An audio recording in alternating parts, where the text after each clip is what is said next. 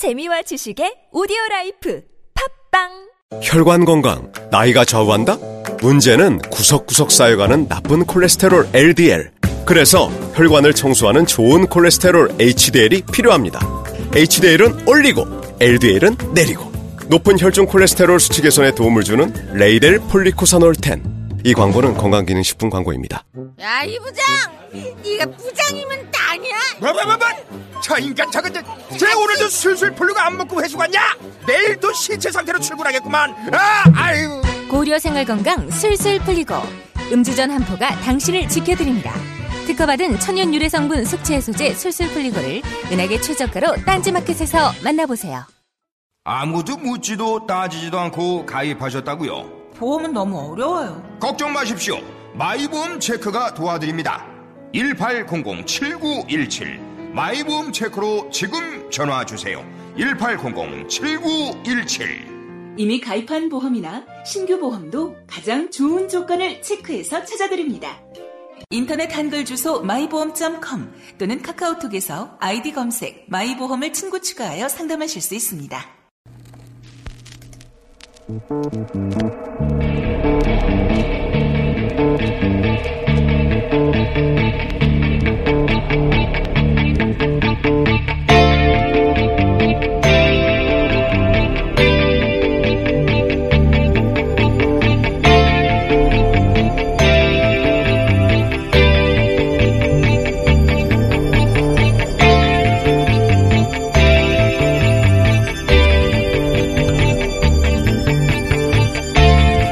안녕하세요. 김호준입니다.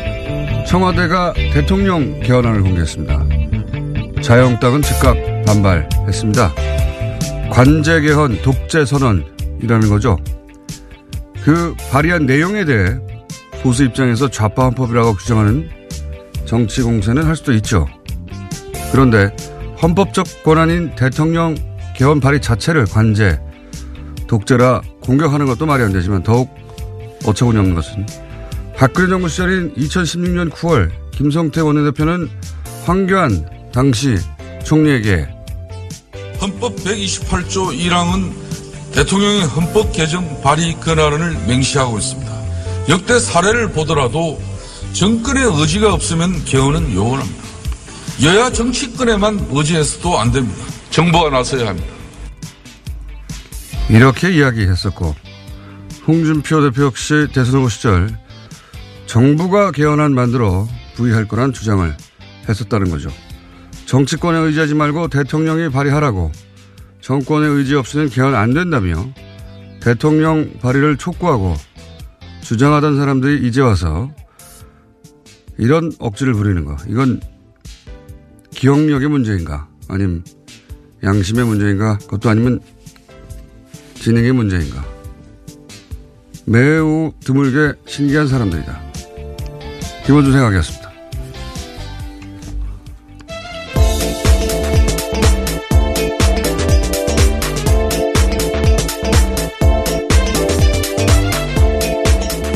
시사인의 김은지입니다. 개헌안이 발의되니까 역시 이제 정치권이 굉장히 시끄럽습니다. 오늘도 저희도 다룰 텐데, 뭐 내용과 시기는 동의하지 않을 수 있죠. 예, 모든 정당들이 다 각자 생각이 있기 때문에 특히 보수 진영에서는 이제 지방선거를 보수 재편의 기점으로 삼고 있다 이렇게 보이거든요. 예. 그러니까 지방선거 끝나야 다음 어, 대선까지 권력구조를 어떻게 개편해서 어, 본인들이 다시 집권할 수 있을까 그런 그림이 그려질 것이고 그런 다음에야 개헌도 할 수 있으니까 미루려고 하는 거라고 저는 보는데 시기를 미루자, 뭐, 내용이 말이 안 된다, 이렇게 할 수는 있는데, 어, 그동안은 빨리 하자고 했었거든요. 예, 본인들이. 대통령 발의도 하자고 했었거든요. 네, 태블릿 PC 발견됐던 날 2016년 10월 달에 박근혜 전 대통령도 개헌 제안한 적이 있습니다. 예. 그러니까 이제 그렇게, 어, 스스로 주장하는 걸 이제 뒤집어야 되는데, 미루기 위해서. 논리가 별날이 안 서잖아요. 그래서 관제, 독재 이런 거를 딱지를 붙이는 건데, 어, 최소한 뭔가 논리를 뒤집을 때는 그럴듯한 걸 만들어내 줘야 되는 거 아닙니까? 너무 게으른 거 아닌가요? 예. 네. 너무 게으러요. 어? 게을러요. 독, 그 분리하면 뭔가 독재라고 하고 음, 빠져나가려고 하는데 너무 게으르다. 저는 그렇게 생각이 듭니다. 이건 좀 그럴듯하게 듣고 있으면 반쯤은 넘어갈 수 있는 논리가 나와줘야 되는데. 자, 대연 이야기, 어, 정치권에서 공방이 시작됐으니까 저희도 한번 다뤄보겠습니다. 첫 번째 뉴스는요? 네, 이명박 전 대통령에 대한 영장 실질 심사가 내일 오전 10시 반으로 잡혔습니다. 그런데 이명박 전 대통령 쪽에서는요, 검찰에서 입장을 충분히 밝혔다면서 심사에 출석하지 않겠다라고 밝혔는데요. 영장 심사는 박범석 영장 전담 부장판사에게 배당됐습니다. 자, 이거는 저희가 역대 가장 빠른 시간대에 민의를 한번 연결해 볼까 합니다. 어, 이정열 전 어, 해설 담당 전직 부장 판사님 연결됐습니다. 안녕하십니까? 네, 안녕하십니까. 예. 이렇게 이 실질 심사에 출석을 안 하면 어 본인한테 불리한 거 아닌가요? 아, 그렇죠. 당연히 불리하죠. 그러니까 그 본인의 입장을 뭐 검찰에서 충분히 밝혔다고 하는데 그건 이제 본인 생각이고 예. 어 그런 입장이 사실 서류로 나타나서 법원으로 보여지는 거는 피의자 신문 조서거든요. 예. 근데 피의자 신문 조서는 수사기관에 의해서 작성된 거기 때문에 본인의 입장이 충분히 반영됐다고 볼 수 없고 오히려 수사기관의 입장과 어, 생각에 따라서 작성되는 질문 답변이 기재돼 있기 때문에 예. 그 입장이 충분히 남겼다고 할 수는 없고 오히려 법관 판사의 면전에서 앞에서 자기 입장을 충분히 얘기하는 게 훨씬 유리한 거죠. 그렇죠. 이걸 포기한다는 건 어떤 의미입니까? 두 가지 의미가 있는데요. 보통은 어떤 경우냐면은 이제 다 인정하기 때문에 굳이 판사 앞에서 할 얘기가 없다라는 뜻이 있어요. 보통 이제 이런 경우 포기하는 경우는. 음. 그런데 이건 아무래도 좀 성격이 이제 정치적인 성격이 또 뭐 안 담겼다고 할 수 없으니까 이명박 전 대통령 입장에서는 뭐 굳이 출석해서 포토라인에 다시 한번 서는 것에 대한 어떤 뭐 음. 두려움이랄까 뭐 어떤 불쾌함이 있을 거고 근데 또 한편으로는 어떻든 이게 구속영장이 발부되게 되면은 어 수사기관에서 집행이 되는 게 아니라 자기 집에서 집행이 될 거거든요. 그러면 언론 카메라나 이런 거 아. 나왔을 때 끌려가는 모습이 연출될 수 있으니까 음, 집에까지 어 검찰에 와서 네. 본인을 끌고 가는 모습이 본인에게 정치적으로 유리할 수 있다. 음. 예, 전에 그 전두환 전 대통령이 아, 그랬었죠. 국제 성명 발표에서 그런 모습을 음. 생각하지 않을까 하는 뭐 그런 생각도 해봅니다. 그러니까 그 최종 최후의 성명 발표의 기회를 한 번 더 가질 수 있다. 네, 그렇죠. 뭐 실제 그렇게 할지는 모르겠지만 적어도 그럴 기회가 한 번 더 생기는 것이고, 예. 예. 그렇게 해석하신다. 네, 일리 있습니다. 어, 근데 여하간 이 자체는 본인에게 법률적으로는 불리할 것이다.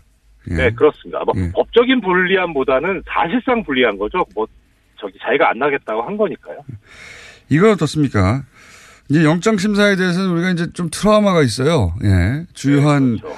피의자들이 결정적인 시기에 영장이 기각된 적도 많았고, 그리고 아- 들어갔다가 풀려난 적- 경우도 있었고요. 김관진 네. 전 장관 같은 경우에. 그 영장 전담 판사들이 이제 다 교체되긴 했다고 하는데, 네. 어, 그럼에도 불구하고 이제 그, 어, 사법부가 그동안 지나치게 보수화됐던 거 아닌가 그런 우려도 네. 있는 와중에 박범석 영장 전담 부장판사에게 배정이 됐습니다. 네. 혹시 우려는 없으십니까? 제가 개인적으로 이분한테 배당됐으면 좋겠다 하는 분이 있긴 했었는데 그분은 한테는 안 갔고요. 예. 예. 뺑뺑이죠, 이게. 걱정이- 예, 그렇죠. 예. 전혀 걱정이 안 되는 건 아닌데 예.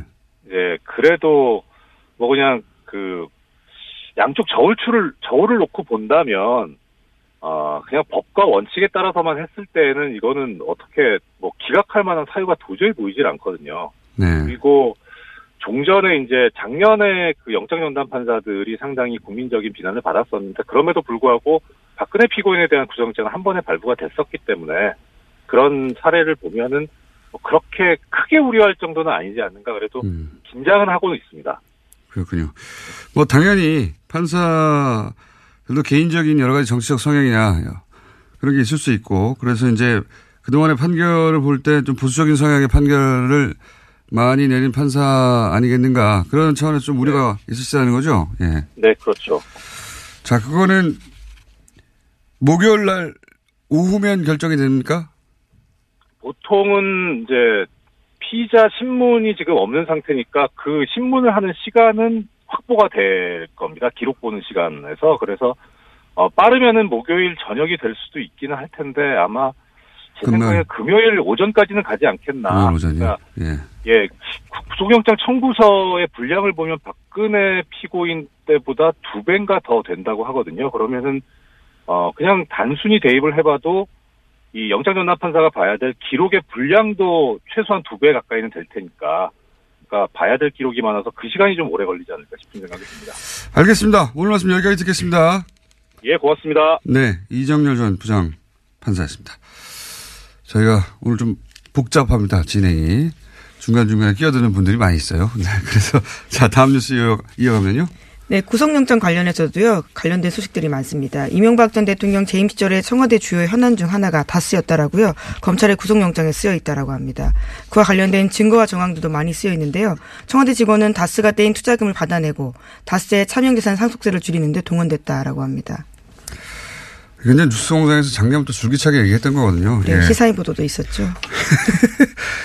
어, LA 총영사, 예. 그 LA 총영사가 사실은 변호인이었고. 다스, 예, 다스 소송을 담당하던 변호사를 거기다 앉혀버린 거죠. 어. 그리고 그 청와대 행정관들, 네. 행정관들도 다 같이 동원돼가지고 국세청 직원도 동원됐다고 하고요. 그래서 그 돈을 찾고 그다음에 대통령이 낼 세금을 줄이고 대통령 여기서 는 대통령이 아니라 다스가 낼 세금이죠. 그리고 분식 회계 뭐 이런 이야기들. 이명박 전 대통령 관련 케이스를 계속 들여다보다 보면 정말 이런 걸 하려고 대통령이 된 게 아닐까. 본인이 어 기업 하던 시절 그리고 서울시장 하던 시절 어 여러 가지 법률 또는 뭐 어, 감독 기관들 때문에 하지 못했던 것을 그런 제약이 없을 때 얼마나 내가 훌륭하게 해낼 수 있을 것인가. 정확하게는 드실 수 있을 것인가. 응? 그 생각을 하며 대통령이 된 게 아닐까 싶을 정도예요. 예. 네, 검찰 조사 결과에도요, 다 모두 이명박 대통령이 시켰다라고 나오고 있는데, 하지만 보이는 모든 걸 부인하고 있는 상태입니다. 청와대 행정관들을 자기 재산을 찾는 데 쓴다는 게 상상이, 상상할 수 없거든요, 이거. 예, 불법이죠, 명확하게요. 불법도 불법이지만 이런 생각 자체가 들지를 않아요. 공무원이 된 사람이. 청와대에서 뭐, 외교관이랑 뭐 국세청이랑 그 행정관들 동원해가지고 내 돈 찾아야지? 이런 생각이 어떻게 됩니까? 생각 자체가 들질 않아요. 근데 꺼리낌 없이 하십니다. 꺼리낌 없이. 예. 이런, 그러니까 이 청와대 안에서도 이렇게 했고, 그렇지 않은 모든 분야에서도 꺼리, 들키지만 않는다면 전혀 꺼리낌 없이 많은 일들을 해냈다. 예. 네, 그래서 검찰이 이와 관련해서는요, 이명박 전 대통령의 범법 행위가 피의자의 대통령 당선 무효 사유로까지 연결될 수 있는 국가의 중대 사안이다라고 판단하고 있다고 합니다. 어제도 얘기했지만 당선되어서는 절대 안 되는 유형의 후보였는데 사실 명백한 범법과 하자와 허물이 있었어요. 몰랐던 거 아닙니다. 예. 예, 그 당시에 특검과 검찰이 다 수사를 했었었는데요, 다들 봐주기로 일관했던 거죠.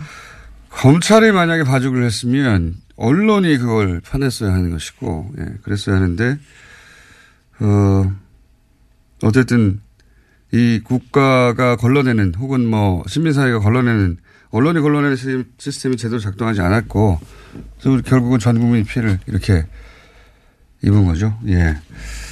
자, 어, 그러니까 그때 예를 들어서 다스의 실소유주가 어, 이명박 전 대통령이었다. 그러면 뭐 아예 어, 후보가 될 수도 없었고 됐더 됐다 하더라도 어, 중간에 낙마했을 것이고 당선됐다 하더라도 무효됐을 사안이다 이런 거죠. 네, 검찰도 그렇게 판단하고 있다고 하는데요. 이명박 전 대통령이 17대 대통령으로 취임할 수 있었겠느냐라고 하면서 이명박 전 대통령의 범죄는 역사를 바꾼 범죄다라고 규정하고 있다고 합니다. 평생 차명으로 사셨고 그렇게 대통령까지 되게 만든 당시에 우리 시스템에 대해서도 얘기를 나중에는 해봐야 합니다. 자, 저희가 중간에 또 미니가 하나 있습니다. 좀 긴 미니가. 본 뉴스부터 짚어볼까요? 예. 네, 청와대가 오는 26일에 발의할 대통령 개헌안의 일부를 공개했습니다. 헌법 전문에 부마항쟁과 5.18, 60항쟁 등 민주화 운동 정신을 추가했고요. 노동자의 권리를 강화하는 내용이 대폭 포함됐습니다. 또 영장 청구 관련해서도요. 검장 검사의 영장 청구권 조항을 삭제했습니다. 자, 어, 그래서 저희가 여기서 청와대 정무비서관이죠. 진성준 청와대 정무비서관 전화로 연결해서 어, 어제 발표된 대통령 개헌에 대해서 잠시 들어보겠습니다. 안녕하십니까? 네, 안녕하세요. 김성준입니다. 반갑습니다. 또 회의가 있으시다고 해가지고 저희가 중간에 또 민의로 연결했습니다. 바쁘신가 봅니다. 네, 감사합니다. 청와대가 늘 아침 일찍부터 회의가 있습니다. 네, 그래서 네. 인터뷰 시간을 제대로 맞출 수가 없어서 먼저 좀 하자고 말씀드렸습니다. 그래서 저희가 지금 아수라장이 됐어요, 순서가. 죄송합니다. 자, 근데 개헌안을 왜 3일에 걸쳐서 발표를 합니까? 한 번에 안 하고? 예, 좀 분야별로 발표해서 국민의 이해를 높이자는 차원입니다. 헌법 개정이 뭐 전부 개정안, 전면 개정안이라고 해도 과언이 아닐 정도로 개정 내용이 너무 방대하기 때문에 한꺼번에 발표하면 충분히 이해하기가 어렵다는 생각에서 어, 분야별로 나누어서 세 차례에 걸쳐서 발표하게 됐습니다. 그리고 대통령 개헌안인데 왜 수석 비서관이 발표하는 겁니까? 뭐 특별한 이유는 없습니다만 예. 대통령께서 직접 발표하게 되면 이제 에, 대통령의 발의가 기정사실화 된다는 점을 조금 감안했습니다. 아, 대통령은 26일 발의할 것, 발의를 위해서 준비를 할 것을 지시하셨는데 그때까지는 국회의 논의와 합의를 기다리겠다고 하는 입장입니다. 아, 그래서 대통령의 개헌안이 어떻게 만들어졌는지는 아, 수석이나 비서관이 나가서 어, 소상하게 설명하되 에, 마지막까지 국회 합의를 에, 기다리겠다라고 하는 뜻으로 어, 그렇게 하게 되었습니다. 알겠습니다. 어, 그리고 이제 언론이 많이 보도됐는데 부망쟁 5.18, 60 등이 포함되는 건 어떤 의미입니까?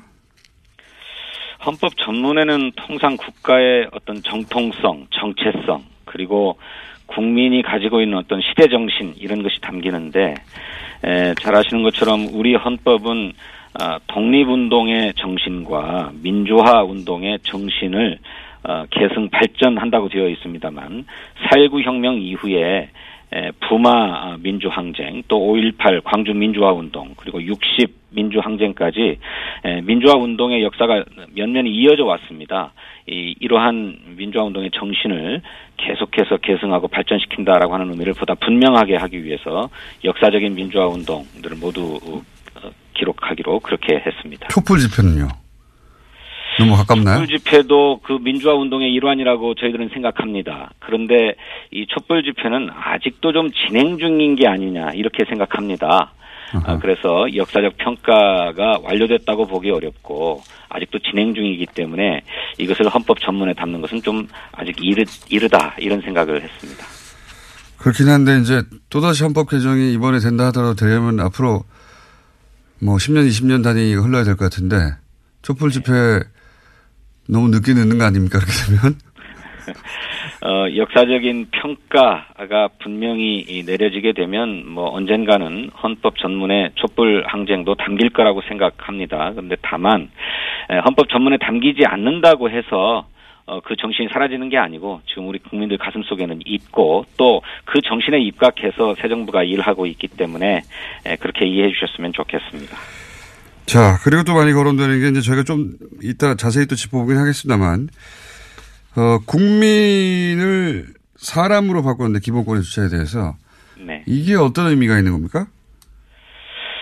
그 사람이라면 뭐 국적이 어디냐 또 인종이 이, 무엇이냐를 떠나서 누구나 다 누려야 될 어떤 천부인권적인 권리가 있다고 생각합니다. 뭐 가령 생명이 소중하다 지켜야 된다라고 하는 것이나 또는 사람이면 누구나 자유롭다 또 누구나 평등하다 뭐 이런 천부인권적 차원의 기본권은 어, 국적에 불문하고 사람이라면 누구나 다 누려야 한다라고 하는 점을 어, 이번 헌법에 담고자 하는 것이고요.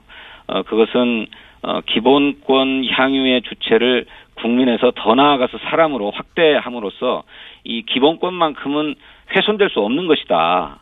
그리고 음. 누, 누구에게나 지켜져야 된다라고 하는 점을 분명하게 하자는 뜻을 담고 있습니다. 좀 구체적으로 예를 들면 예를 들어서 어 로힝야에서 우리나라도 혹은 뭐 시리아에서 망명한 분들이 있을 수 있는데 그분들에게 어 사람으로서 기본권을 보장해 줘야 된다 국가가 네. 이런 정신인 겁니까 기본적으로 말하자면 그렇습니다. 그분들도 생명은 소중한 것이고 그분들이 기본적으로 누려야 될 자유 는 지켜줘야 되고 또 평등하다는 점도 지켜줘야 한다는 것입니다. 다만 그런 분들에게 투표권이나 선거권을 드릴 수는 없지 않겠습니까? 그래서 알겠습니다. 이렇게 사회권적 기본권은 국민에 한정하도록 하고 하지만 천부인권적 기본권은 모든 사람에게로 확대하자라고 하는 것입니다.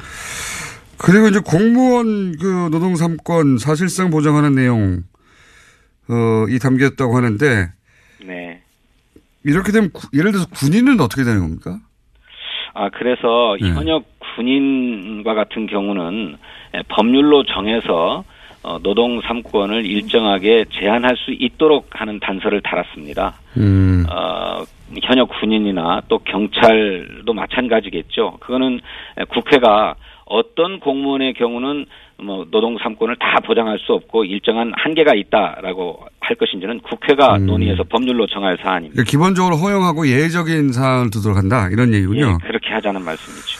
그렇군요. 그리고 이게 가장 많이 화제가 됐어요. 그 국회의원도 소환할 수 있고, 예. 큰일 났습니다, 국회의원들. 그리고 요 대목은 빼자고 할 것 같은데. 그, 네. 그리고 이제 법안을 국민이 발의할 수 있고, 네. 이 정신이 이야기할 수 있는데, 지금 예를 들어 청와대 청원만 하더라도, 온갖 청원이, 어, 물론 뭐 그게 다 국민의 뜻이 담겨 있는 긴 하지만, 국민들이 법안을 마구 발의할 수는 없는 거 아닙니까? 네, 예? 그렇죠. 이거는 어떤 취지에서 만들어진 겁니까? 뭐 취지야 다 이해하실 거라고 생각하는데 예. 세월호 참사 직후에 세월호 진상을 규명하기 위한 특별법을 만들어 달라라고 하는 청원 입법 네네. 청원이 600만 명의 국민이 참여했습니다. 음. 그런데도 그 당시 정부나 국회는 아무런 응답을 하지 않았습니다. 음. 어떻게 이런 일이 있겠는가 해서 국민이 더 어, 기존 정치권에 대해서 불신과 아, 분노를 하게 되었는데 에, 이제 그런 필요, 국민적 요구와 기대에 부응하지 않는다면 이제 국민이 직접 나서서 법률안을 발의할 수 있도록 할 필요가 있겠다라고 하는 것입니다. 또 그렇게 국회나 아, 국회의원이 국민의 요구에 부응하지 않고 더 나아가서는 그에 반해 가지고 비위를 저질러도 아무런 책임을 지지고 있지 않는데 이제는 국민이 직접 소환할 수 있도록 할 필요가 있겠다고 하는 것입니다. 근데 다만 어떤 정도의 요건을 갖춰야 국민 소환이 이루어지고 또 발안이 이루어질 수 있는가 하는 문제는 국회가 논의해서 법률로 정하도록 에, 그렇게 했습니다. 어, 이 정신과 취지는 잘 알겠는데 이제 이런 제도가 잘못 오용되면 예를 들어서 태극기 집회가 네. 예, 대통령 주변의 국회의원들을 다 체포하라고 한다든가 소환해서 예, 하여튼 어, 오남용 되지 않도록 국회가 이 어, 디테일은 채워달라 이런 얘기인 것 같고요. 네, 요건과 절차는 국회가 네, 1분밖에 안 남아가지고 예, 네. 오늘은 팩트 중심으로 좀 짚어보고 있는 와중인데, 어, 이제 한국당이 반대하면, 뭐 한국당뿐만이 아니라 다른 정당들도 다 이해관계가 달라서 사실상 법안의 정신과 내용과 취지는 알겠는데 이게 물리적으로 추진은 불가능한 거 아니냐. 네. 맞죠? 그렇습니다. 뭐 자유한국당이 개헌 저지선인 100석 이상을 확보하고 있기 때문에 반대하면 어려울 수 있습니다. 하지만 국회는 대통령이 개헌안을 발의한 이후에도 약 한 달 정도의 시간이 있습니다. 네. 그 시간 동안에 합의를 한다면 아, 개헌할 수 있습니다.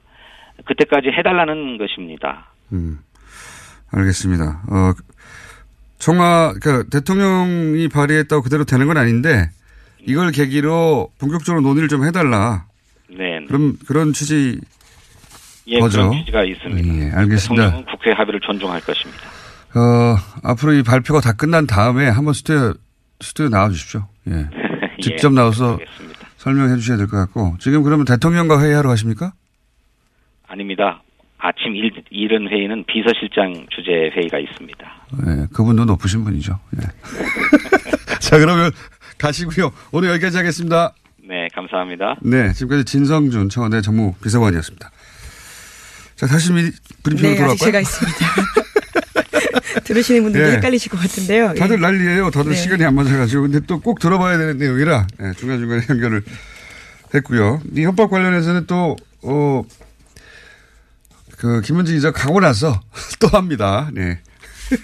자, 남은 뉴스 짚어볼까요, 빨리? 예. 네, 어제 SBS가요. 어제 또, 또 에버랜드와 에버랜드 땅과 삼성 경영권 승계와 관련된 보도를요. 여덟 곡지 했습니다. 관련해서는 이번에는 국민연금이 도와줬다라는 취지의 이야기들인데요. 국민연금이 제일모직과 삼성물산의 합병 논의 당시에 부동산 가치에 대해서 외국 전문기관에 비해서 아주 후한 평가를 했다라는 겁니다. 어, SBS 작정했어요. 어제는 여덟 곡- 곡지인가요? 네, 어제 여덟 곡지 했고요. 그제 일곱 곡지 했습니다. 내일 또 한대요. 네, 오늘 또 한대요. 예. 이게 이제 그 이재용 부회장 석방에 대해서 예. 어, 삼성은 뭐 승계 작업이 없었다. 예, 심지어 라고. 2심 재판부도 그러한 취지를 받아들여 줬기 때문에요. 그에 네. 대한 반박입니다. 그러니까요. 지금 사법부의 판단에 대해서 SBS가 그거 아니잖아요. 하고 반박하는 내용인데 그러면 한, 한두 꼭지 할 수 있습니다. 어. 그런데 SBS가 연속으로 다루고 있는 것은 뭐 어제 내용을 한마디로 하면 삼성 승계 작업을 하는데 국민연금이 도와줬다는 겁니다. 국민의 돈을 관리하라고 하는 국민연금이 일개 기업의 어 아버지에서 아들한테 재산이 넘어가는 과정을 왜 도와줍니까? 여기 연루된 사람들 감옥에 다 쳐넣어야 돼요. 예. 네, 실제로 가 있는 사람들도 있습니다. 일부 들어가 있는데요. 그두 사람만 했겠어요? 다 쳐넣어야 돼요. 우리 돈으로 왜 나, 일개 기업에 아빠가 세금 덜 내고 재산 물려주는데 국민 돈을 거기다 씁니까? 말도 안 되는 거죠, 진짜. 곰곰이 생각하면 진짜 열받는 거예요. 예. 정말 열받는 내용인데. 근데 이제 이걸 집중적으로 파고 있어요. 제가 보기에는 저 어제도 또 따로 일부러 봤는데 한 묶음으로 만들어 가지고 유튜브에도 영상 올려놨더라고요. 네, 그렇게 네. 또 따로 보도를 했더라고요. 따로 저장했다가 다시 봐도 좋을 정도의 퀄리티고요. 예. 삼성 승계가 어떻게 이루어졌고 박근혜 정부 하에서 국가기관들이 어떻게 삼성을 도와가지고 국민 돈으로 예, 도와서 일개 기업에 아빠에서 아들에게 재산 넘어가는 걸 도와줬는지 어, 이해하고 싶으신 분들은 잘 설명되어 있으니까 근거와 함께 어, 꼭 보시기 바라고 박수를 받아 마땅한 보도입니다. 네. 또한 가지 또 언급하고 싶은 것은 이런 정도의 보도를 제대로 노출시키지 않고 있는 포탈 매우 문제입니다. 예. 이 뉴스의 가치를 알아보지 못했다면 포탈 메인의 뉴스를 배치할 자격이 없는 거고요. 이런 뉴스도 못 알아보는데 거기서 왜 뉴스를 배치하고 있어요? 혹여라도 삼성이라서 노출을 어, 조절한 거라면 더더욱 포털의 뉴스를 재배치해서는 안 되는 겁니다. 예. 이, 이 뉴스가 알려지지 잘 않고 있거든요.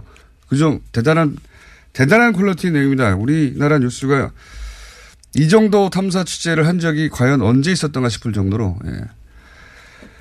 근데 이게 알려지지 않은 게 제가 안타까워서요. 제가 SBS에서 블랙하우스를 한다고 이러는 거 아닙니다. 아, 그렇게 생각한 적 없는데 듣고 보니 그러신 것 같은데요. 도둑이 제발 저랬나요? 그게 아니라 보도 자체로 정말 훌륭한데 야 대단하다 싶은데 또 한다는 거 아닙니까? 예, 꼭지 네, 제목도 한다고 합니다. 어, 꼭지 제목도 끝까지 판다예요. 예, 묶어놓은 보도가 그 제목인데요. 예, 끝까지 판다고 그리고 그 로고가 판다예요. 예. 살짝 아, 기억- 그 디테일은 제가 못 봤네요. 하여튼 제가 이틀에 이틀에 걸쳐 박수, 박수를 보내는 뉴스입니다. 자, 한번 찾아보시고요. 찾아보시면 이해가 됩니다. 예, 공부가 되고요. 아, 그래서 그렇구나. 자, 다음 뉴스 하나 둘 정도 할 수 있을 것 같습니다. 네, 박근혜 전 대통령 탄핵 촉구 촛불 집회 당시에 국방부가 위수령 검토했다라는 의혹은 이미 나온 바가 있는데요. 관련해서 실제 문건이 나왔습니다. 국방부가 관련해서 문건을 만든 내용들을요, 이철희 의원이 폭로하게 된 건데요. 문건 제목은 다음과 같습니다. 위수령에 대한 이해, 군의 질서 유지를 위한 병력 출동 관련 문제 검토라고 해서요. 특히 후자의 문건에는요, 무기까지 사용 가능하다라는 식의 의혹이 있습니다. 무기, 야, 여기 또 다, 다 잡아야 될 사람들이네요. 예. 이런 게 다 숨겨졌겠죠. 예.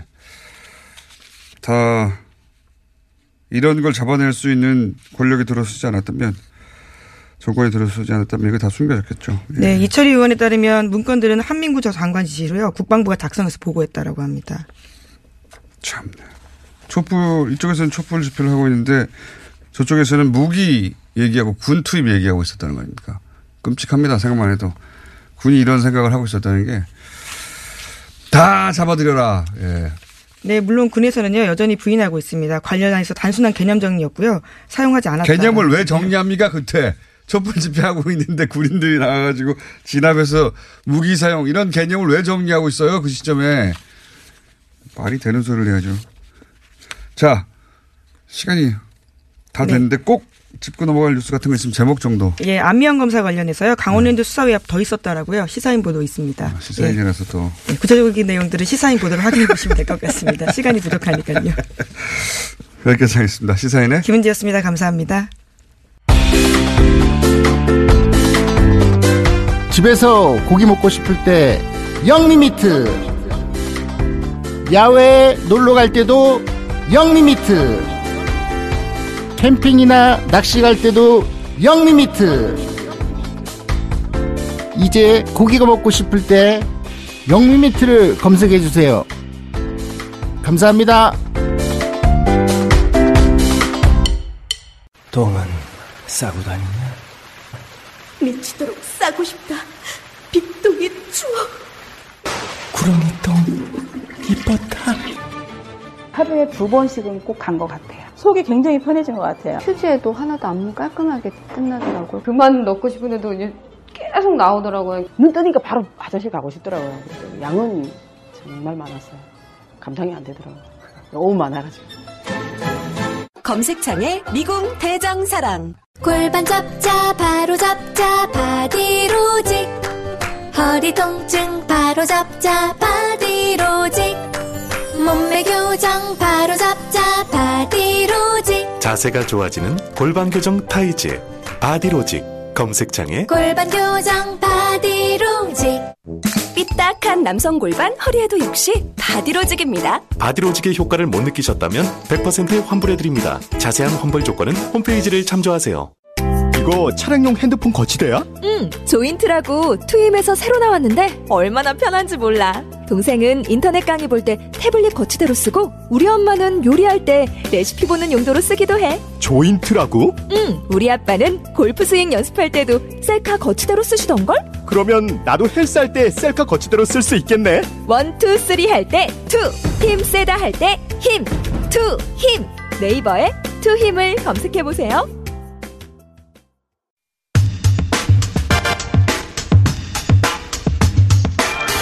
자 이제 사실상 개헌 국면이 개헌 국면이 시작된 셈입니다. 그래서 저희가 어, 좀 더 짚어보겠습니다. 국민헌법 자민 특위 부위원장 연세대 김종철 교수님 스튜디오에 지금 모셨습니다. 안녕하십니까? 네, 안녕하십니까? 네. 어, 국민들이 살면서 헌법을 들여다보고 할 기회는 사실 별로 없어요. 잘 돼 있겠거니. 좋은 말이 많겠거니 하고 살거든요. 그죠? 예, 그게 좀 문제라고 저는 생각하고 있습니다. 예. 아니, 이제 교수님께서야 전공이시고. 예, 예. 이걸로 먹고 사시니까. 항상 들여다봐야 예, 되겠지만. 예, 제 밥그릇 때문만이 아니고 사실은 헌법을 좀 들여다봐야 예. 국민 생활이 좀 더 나아질 수 있다라고 생각하기 때문에. 잘 들여다보시고 저한테 가르쳐 주십시오. 자, 이번에 바꾸겠다고 하는 것 중에 잠깐, 어, 진성균 주석하고 얘기를 했습니다만 귀에 쏙 들어오는 것 중에 하나가 국민 소환제, 국민 발의제 이거거든요. 예, 예. 이게, 이게 어떻게 하겠다는 건지 좀 구체적으로 설명해 주십시오. 아, 예, 뭐, 말 그대로 이제 지금 민주화 이후에도 계속 민주주의 위기가 오는 것은 네.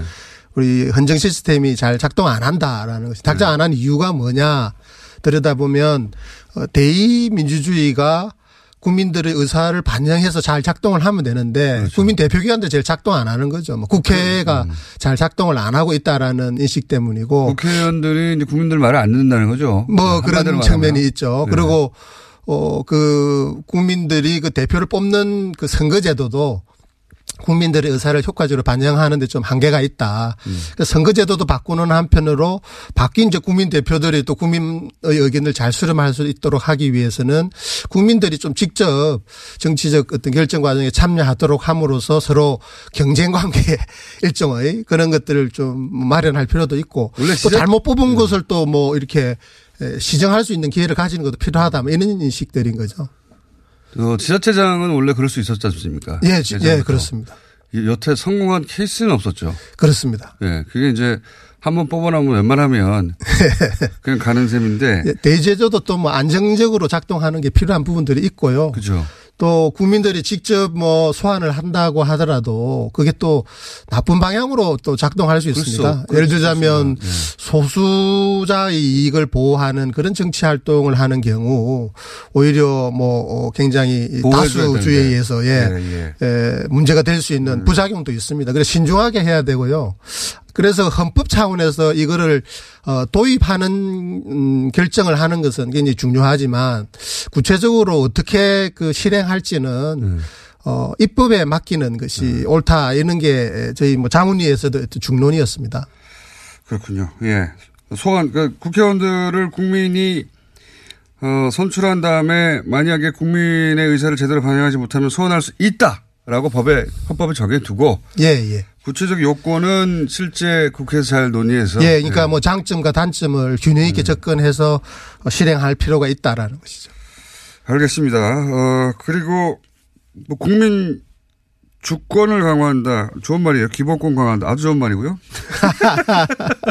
말만 좋은 게 아니고 어, 네. 실질적으로도 이런 헌법이 이- 이 만들어지면 네. 입법의 지침이 되기 때문에 삶의 질에 영향을 줄 수 있습니다. 자, 과거 얘기 좀 해볼게요. 지금 얘기도 중요한데 다 좋은 말입니다. 주권 강화, 기본권 강화, 분권 확대, 민생 개헌, 권력 구조 견제 균형 확대. 예. 예, 저희 5대 원칙으로 삼은 것입니다. 매우 좋은 말들이 있고 이 좋은 말들은 불만이 없어요. 예, 예. 불만이 없는데 어 혹시 직접 그 자문특위를 하면서 이 점은 좀 아쉽다 하는 점은 있나요? 그 부분부터 한번 제가 먼저 여쭤볼게요. 어, 저희들이, 어, 좀, 어, 준비 기간이 짧았습니다. 상대적으로. 예. 그런데 이제 일각에서 이제 걱정들이 있고 좀 비판도 있습니다. 그렇게 졸속으로 뭐 자문을 해도 되나 이런 것인데 저희 활동 기간은 짧지만 사실은 어, 국회 개헌 특위도 이미 가동되어 있었고 자문 위에서 또, 어, 그 분과 아, 개헌안을 내어놓은 것도 있고요. 사실은 그동안 시민사회에서 백가쟁명이라고 할 수 있을 정도로 아주 다양한 개헌안들이 제한되어 있었습니다. 그 개헌안들에 토대해서 저희들이 안을 이제 만드는 것이었기 때문에 뭐 이번 기간이 너무 짧고 조속이다라는 비판은 저희들이 좀, 어, 아쉬운 비판이다 이렇게 생각을 하고요.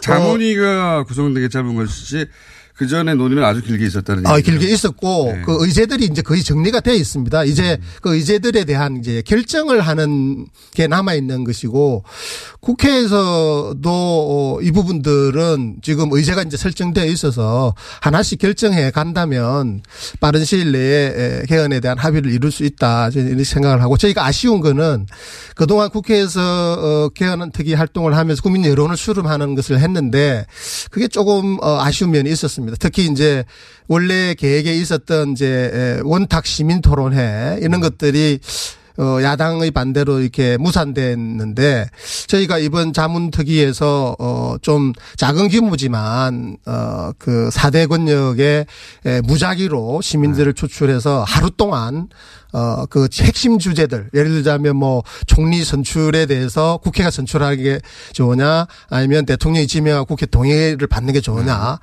이것에 대해서 직접 의제 설정해서 어, 수기 토론을 진행을 했거든요. 네, 그랬더니요. 아주 그 어, 의미 있는 어, 변화가 어떤- 있었고요. 어떤 예. 의미 있는 변화? 그래서 수기 전에 있었던 의견 지금은 대통령이 지명하고 예. 어, 국회에서 동의하는데 예, 예. 지금 이제 그 보수 진영에서는 그러면 안 된다. 국회가 선출해야 된다 이런 안을 국회가. 총리를 선출해야 되고 사실상 이원 집정부 혹은 뭐 내각제에 가까운 예. 독일 같은 경우는 대통령은 상징적인 존재고 총리가 다 국정 운영하잖아요. 예, 예. 그게 그런- 내각제죠. 그런 비슷한 걸 원하는 거죠 지금. 예, 예. 보수 정당에서. 그 부분에 대해서 수기 토론을 거쳤는데 수기 전에 네. 그냥 막연하게 가지고 있던 시민들의 의견이 약 어, 6대 4 정도였다면은 어, 수기를 6대 거쳐 4가 6위 대통령제를 선호하고 그렇죠. 예. 예. 아니, 그러니까 대통령제라고 직접적이기보다는 총리 선출 문제에 관해서 그런 네, 선출, 입장이었는데. 총리 선출을 어떻게 하냐에 따라 갈리니까요. 예, 예. 그게 기본적인 뭐 주요 의제긴 하지만 여하튼 뭐 저희들이 직접 뭐 그냥 제도를 이렇게 물은 것이라기보다는 국- 총리 선출과 관련돼서 집중 네. 토론을 했는데 수기 후에 에 8대 2 정도로 이렇게 에, 그 대통령이 지명하고 국회가 동의하는 게 맞다. 국회 손철은 어, 문제가 많다. 이런 의견들이 더 늘어났고요. 어, 이건 국민들이 어떤 그 어떤 판단을 보여주는 어떤 중요한 그렇죠. 어떤 어, 왜냐하면은 과정이었다고 생각합니다. 대통령이 지명하느냐 국회가 선출하느냐를 들으면 같이 판단이 잘 안 될 수도 있습니다. 맞습니다. 예. 그게 그게 이게 뭐죠? 수기 토론이라는 게요. 그래서 어그 의제를 두고 거기에 대해서 전문가들이 이 설명을 하고 토의를 하도록 어 네. 보조를 해줍니다. 물론 이 전문가들은 그 양 입장을 대표하는 이제 대표적인 학자들이나 전문가들이 참여를 해서 서로의 주장을 이렇게 네. 펴고 국민들을 설득하고 또 그 뭐 전문가들 의견만 듣는 게 아니고요. 그 원탁 회의에서 시민들끼리 그런 의견의 바탕에서 자료의 바탕에서 어 자율적으로 또 토론을 하고 수기를 합니다. 그 결과 이제 자기가 어 어떤 입장을 취하게 되는지를 이제 결정을 하게 되는 음. 것인데 그런 변화가 있었다는 거죠. 이런 수기 과정의 어떤 진지성이나 어, 집중성을 충분히 보면 예, 충분히 했었으면 뭐그 국민의 뜻이 어디 했다 이런 것에 관한 여론 조사가 믿을 만하다 믿지 못하겠다 이런 어떤 논의들은 사실은 무의미한 것이 아닐까 이렇게 생각을 해봅니다. 어, 지난번에 원자력 발전소 아, 그 건설 중단하느냐 아, 바로 그겁니다. 예. 똑같은 그런 사실은 원자력 발전소 이상으로 중요한 건데 이게 그렇죠. 예 그런데 이제 그 과정은 충분히 없어서 아쉬웠다는 거고 예, 예. 이게 이제 지금 큰 쟁점 권력 구조에 관한 큰 쟁점이 방금 튀어나와서 잠깐 요 얘기만 어, 집중적으로 좀 더 해보자면 지금 청와대 발의안 혹은 뭐 정부 여당에 발의하는 대통령 중심제를 유지하자는 겁니다. 거기서 이제 그렇죠? 그렇습니다. 예. 그런 가운데 대통령의 권한을 좀 어떻게 견제할 것인가 이걸 고민하는 거라면 지금 현재 그 보수야당의 안은 어 국회에서 사실상 나라를 운영하는 사람을 뽑자는 겁니다.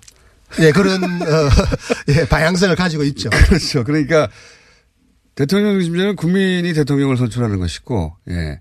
지금 보수야당이 여러 가지 이름으로 부르고 있습니다만 본질은 국회의원들이 뽑겠다는 거죠. 예, 국회 자문위원회에서 이제 정부 형태 관한 어, 보고서에도 그두 입장이 크게 나뉘어졌습니다. 뭐 핵심은 어, 그 행정권의 수반을 누가 맡느냐, 국민이 선출한 대통령이 중심이 되느냐, 아니면 국회 선출하는 어, 총리가 주도하게 되는 것이냐, 아니면 뭐 양보하더라도 어, 최소한 국회 선출한 총리가 아, 정부에 에, 참여하도록 해야 하느냐 이것이 이제 주요 쟁점이었고요. 그게 지금 국회에서의 논의에서도 핵심이라고 생각을 합니다. 말을 적당히 이제 대통령과 총리가 나눈다고 내치 외치 뭐 이런 얘기 하지만 그게 어떻게 나눠집니까? 맞습니다. 다른 예, 나라에서도 치명적인 문제점입니다. 예, 다른 나라에서 총리가 권한의 대부분을 가져가거나 대통령이 대부분의 권한을 가져가자 가져가는데 지금 이제 보수야당의 안은 지금 국회를 잘 떠올려 보십시오.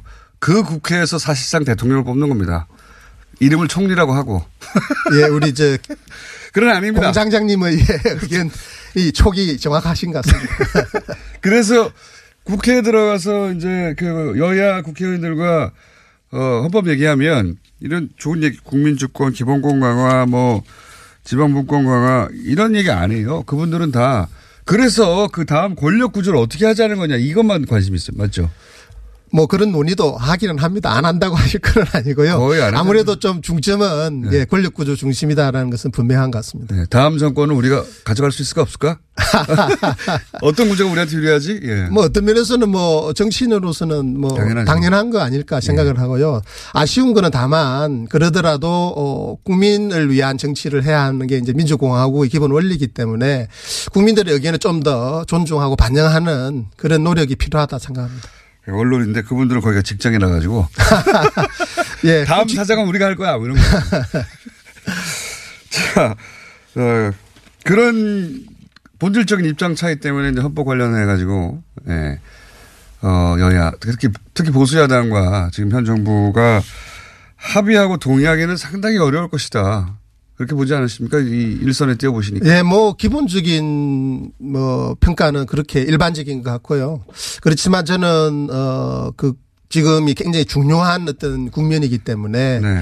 에, 국민들의 어떤 집단 지성이 좀 모아진다면 뭐 일말의 가능성은 여전히 있지 않나 이렇게 생각을 합니다. 국민들이 어 국민 중심의 어떤 개헌의 필요성 그리고 국민의 삶의 질이 나아질 수 있는 정치 개혁이나 사회 개혁의 필요성에 대해서 어, 공감을 하신다면 어좀 뜻을 모아 주시면 저는 국회가 아그 압력을 받고 어떤 합의를 도출할 수 있는 가능성은 최소한 아직도 남아 있다라고 생각을 합니다. 그러니까 이번 지방 이번 지방 선거에서 같이 실시돼야 한다고 생각하시는 거죠? 예, 뭐 국민들에게 도움이 되는 어떤 그 정치 개혁의 수단인 헌법 개혁이 빨리 이루어진다면 더 좋은 거 아니겠습니까?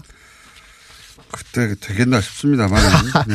자꾸 부정적으로만 생각하시는데. 아니 부정이 아니라 현실을 이제 생각하자면 87년도에 만들어진 어, 헌법 30년 만에 이제 개정 추진되는 것인데 가장 다른 점이 뭡니까? 한, 헌법학자가 보시기에. 예, 아시다시피 87년 헌법은 우리가 뭐 직선쟁치 호혼철폐라는 그 아주 여덟 자 예. 구에서 알수 있듯이 정치 민주주의를 달성하기 위한 헌정개혁의 어떤 어 쾌거였죠. 그때는 대통령을 직접 못 뽑았으니까요. 예, 네. 대통령 직접 행정권의 수반이 대충 직접 못 뽑는 네. 그것을 어, 개선하는 데 이제 집중이 되었었고 그러다 보니까 이제 몇 가지 점에서 아쉬운 점이 있었습니다. 뭐 핵심적으로는 어, 국민들의 어떤 직접 민주주의나 어, 정치 참여를 더 강화하기 위해서는 어, 중앙에 너무 집중된 이 권력을 좀, 어, 분권할 필요가 있었다. 근데 지방자치와 관련된, 지방분권 관련된 어떤 노력이 조금 뭐 부족한 면이 있었고요. 또, 어, 사회 경제 영역에서 어떤 민주화, 네. 특히 이제, 에, 노사 관계에 있어서 어, 노동이 이 균등한 교섭을 할 수 있는 그런 지위를 보장해 주는 그런 부분들 이런 부분들이 아쉬운 부분들이 이- 있었고 더 나아가서 국민들이 이제 건강하고 어, 품위 있는 생활, 뭐, 안전과 생명이 더 보장되어질 수 있는 그런, 어, 그, 어, 기본권들을 누리는 그런 부분들을 좀 보강하는 데도 좀 아쉬운 부분들이 있었죠. 이번 그 개헌의 또 주요 방향이 국민헌법인 이유가 국민헌법. 이런, 예. 아. 87년 헌법에서 어, 정치적 부분에서 어떤 진전을 이루었던 부분을 경제, 사회, 문화 영역에서도 좀 확대하고 음. 그다음에 지방분권도 어, 이루는 그런 부분의 어떤 개헌을 하자는 게 핵심 과제라고 생각합니다. 그때는 어 일단 국민이 대통령을 직접 뽑을 수 있다라고 하는 아주 큰 권력 구조 네, 그게 제일 큰 뭐 과제였죠. 예, 그걸- 사실은 정치가 예. 제- 가장 중요하니까요. 지금 20, 30대는 잘 모르시겠지만 그때 체육관에서 대통령 뽑았거든요. 네, 체육관 선거라는 네, 어떤 체육관에서. 안 좋은 별명이 있었죠. 체육관에 사람들이 모여가지고 그 사람들이 어떻게 뽑혔는지는 우리 모릅니다. 일반 국민들은. 예. 체육관에서 자기들끼리 모여 대통령 을 뽑았는데 그걸 이제 직접 뽑는 걸로 바꿨지만 그 일반 국민들의 권리 부분은 좀 약했다. 대단히. 그걸 대폭 보강한 거라고 보면 되거든요. 예, 그런 측면이 있고 또 다시 뭐 강조드리지만 어, 중앙 집권적인 어떤 권력 구조를 좀 분산시키는 것이 또 중앙 어떤 대표 기관들의 어떤 어, 뭐 국정농단이나 뭐 어, 무책임 무능력 부분들을 좀 더어그 그로부터 발생하는 위험을 좀더 분산시키는 그런 어 기대를 해볼 수 아, 있겠죠. 이렇게 그럼 요약할 수 있습니까? 국민들에게 더 많은 기본권과 권리를 그리고 어, 지방에 더 많은 자치권과 권리를 예, 그렇게 요약될 수 있습니다. 잘 요약했습니다. 예, 아 역시 촉이 좋으십니다. 머리가 좋다고 좀. 예, 촉이 좋으신 게 뭐 머리가 좋으신 거죠, 뭐. 자, 부위원장을 국민헌법 자문 특위의 부위원장을 맡고 계신 어, 김정철 교수님이었습니다. 한 번 더 모셔야 될 것 같아요. 아, 예, 뭐 불러주시면 기꺼이. 응하겠습니다. 예, 감사합니다. 예, 예, 고맙습니다.